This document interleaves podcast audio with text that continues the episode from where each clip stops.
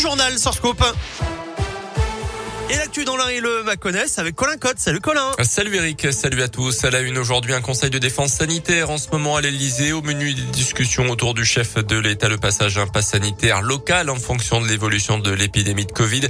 Le président s'est récemment dit ouvert à lever certaines contraintes sanitaires alors que la barre des 50 millions de primo-vaccinés a été franchie en France il y a quelques jours et que certains départements affichent un taux d'incidence euh, inférieur à 50 cas pour 100 000 habitants. C'est le cas de la Saône-et-Loire notamment.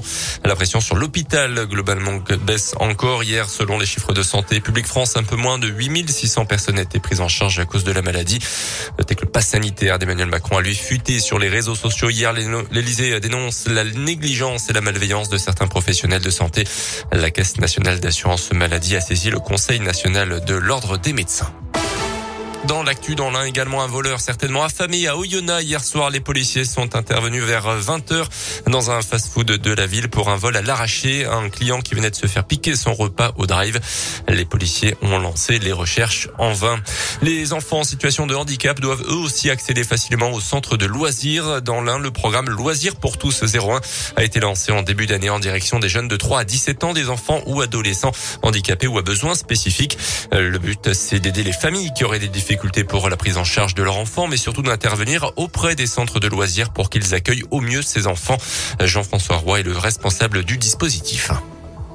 Alors déjà, on va aller observer sur site hein, comment ça se passe. Ensuite, euh, suivant le, handicap de l'enfant ou ses besoins spécifiques, on peut faire une sensibilisation à toutes les équipes de façon à, ce qu'ils aient un niveau de connaissance de la problématique de l'enfant. On regarde ce qui a été mis en place déjà. On réorganise. Alors les réorganisations, c'est simplement euh, pouvoir définir un lieu où l'enfant puisse se poser s'il a un petit peu en trouble du comportement. Euh, on organise un petit peu le lieu. Suite aux diverses interventions qui durent environ une dizaine d'heures, hein, on établit toujours un document de préconisation et on suit ce qui se passe, on est à l'écoute de la structure, si elle a besoin à nouveau qu'on intervienne, si elle se pose des questions encore, voilà. On n'arrête pas notre action au document de préconisation.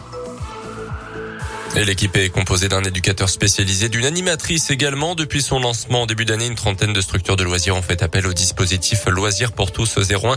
Aucune participation financière n'est demandée aux familles ni aux centres de loisirs. Plus d'infos sur radioscoop.com. Dans l'actu aussi, une conductrice en garde à vue à Paris depuis hier soir après avoir percuté cinq piétons sur les Champs-Élysées. Elle aurait inhalé du gaz hilarant juste avant l'accident. Parmi les victimes, trois sont blessés gravement et ont été hospitalisés en urgence absolue. Une enquête a été ouverte. Du foot ce soir, la septième journée de Ligue 1, Lyon 3 à 21h à l'OL Stadium.